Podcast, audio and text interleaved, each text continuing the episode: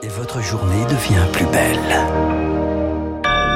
Merci d'être à l'écoute de Radio Classique. Il est 7h, nous sommes le vendredi 28 janvier 2022. La matinale de Radio Classique avec François Geffrier.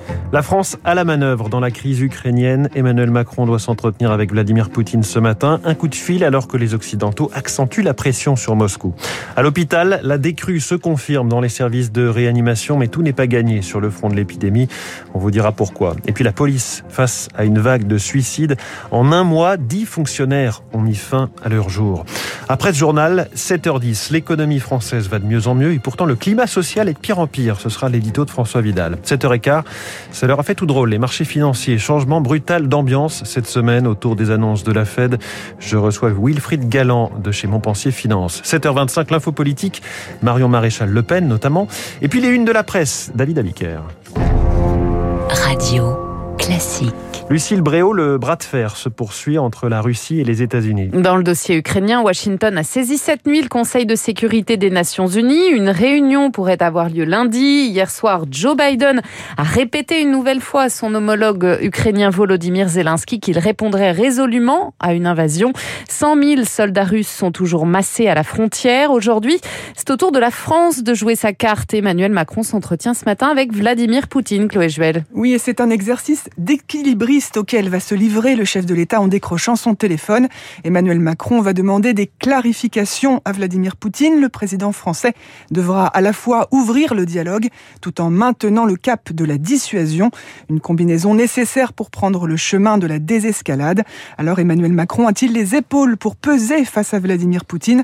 Marie Dumoulin est directrice du programme Europe élargie au Conseil européen des relations extérieures. Macron est quand même dans une position plus favorable parce que ça fait 5 ans qu'il parle à Poutine, mais je ne pense pas qu'on puisse en attendre de percée diplomatique immédiate parce que la France n'est pas l'interlocuteur privilégié par les Russes et c'est avec les États-Unis qu'ils entendent discuter de sécurité européenne. Ce que cet entretien peut permettre en revanche, c'est d'une part pour la France de rappeler qu'il y a une ouverture au dialogue, pas sur l'ensemble des demandes russes, mais sur un certain nombre de sujets qui intéressent les Russes, et ça peut permettre aussi de mieux percevoir quelles sont les intentions de Poutine et s'il y a du côté russe une disponibilité à poursuivre le dialogue.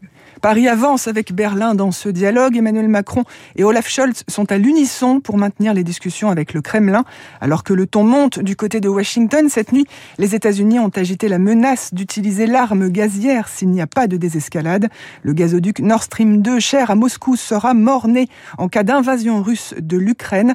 Le gouvernement américain est catégorique sur ce sujet. Les discussions vont se poursuivre entre Washington et Berlin le 7 février prochain. Voilà ce qu'on pouvait dire ce matin de la situation en Ukraine. La Corée du Nord, elle, continue de tester des missiles à tout va, des missiles de croisière à longue portée, des missiles balistiques à courte portée. Rien que cette semaine, une série de lancements records depuis le début de l'année.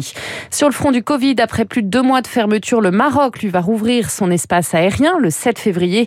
La fermeture des frontières a frappé de plein fouet l'industrie du tourisme, de l'hôtellerie et de la restauration. En France, 130 000 personnes sont décédées du Covid depuis le début de la pandémie. Un cap très symbolique franchi hier. Près de 400 000 nouveaux cas ont encore été recensés en 24 heures. Seule bonne nouvelle dans ce tableau, le nombre de malades en réanimation reflue depuis plusieurs jours. Près de 3 700 y sont soignés en soins critiques contre 24 000 environ en soins dits intensifs.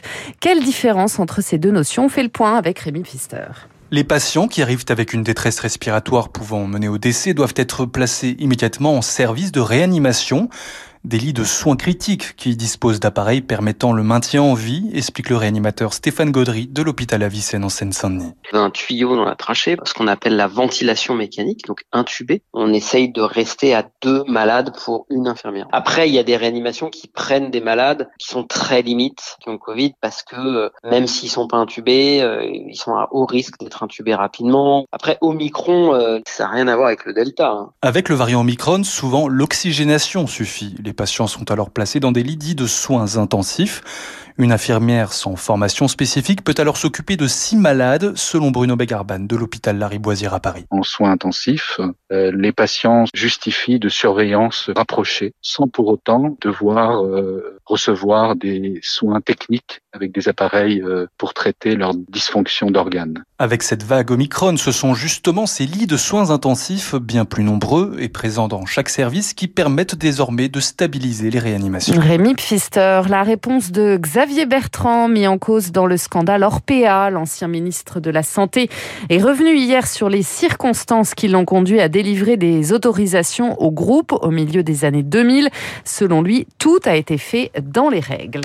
10 policiers ont mis fin à leur jour depuis le début de l'année. Le dernier drame en date, c'était hier midi à Rennes. Un agent administratif de 35 ans s'est donné la mort en se jetant du toit du commissariat. En moyenne, chaque année, 30 à 40 suicides sont recensés, Elodie Wilfrid. En 27 ans de carrière, Christophe Girard a perdu plus de collègues à cause du suicide que lors d'interventions. Un constat amer qui a poussé ce policier à agir à travers l'association Peps, composée de 26 bénévoles, tous policiers. Ils assurent une permanence d'écoute 24 heures sur 24. Sur les 6000 appels que nous avons reçus, la cause principale du mal-être, c'est le syndrome de stress post-traumatique. Tous les jours, on est soumis à une extrême violence, on ramasse des morts. Ça vient s'accumuler en fait. Et si on n'a pas d'endroit pour évacuer, si on n'a pas les outils, c'est là qu'arrivent les catastrophes. À ces violences s'ajoute la pression des managers et les difficultés à concilier vie privée et vie professionnelle. Mercredi, Gérald Darmanin a annoncé devant le Sénat le recrutement d'une vingtaine de psychologues dans les zones les plus sensibles.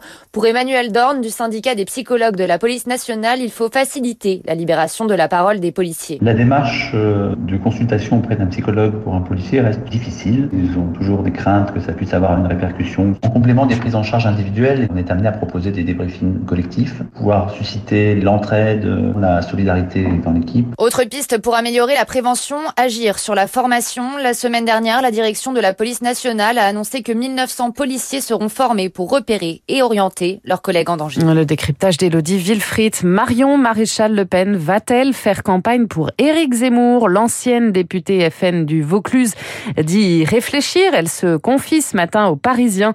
Elle prendra sa décision d'ici un mois. C'est l'info politique de David Doucan à 7h25. Et puis le marché du livre ne s'est jamais aussi bien porté. Il a progressé de 12,5% l'année dernière grâce à la santé exceptionnelle de la bande dessinée et du livre jeunesse. On y revient dans le journal de 7h30 de Charles Bonner. Merci, c'était le journal de 7h signé Lucille Bréau. Dans un instant, l'essentiel de l'économie, l'édito de François Vidal. Paradoxe entre une économie française qui s'envole et un climat social qui s'enfonce et qui creuse. Puis cette question, les marchés financiers sont-ils durablement apeurés entre le verrouillage progressif de la Fed et la crise entre l'Ukraine et la Russie? Wilfrid Galland de Montpensier Finance est mon invité.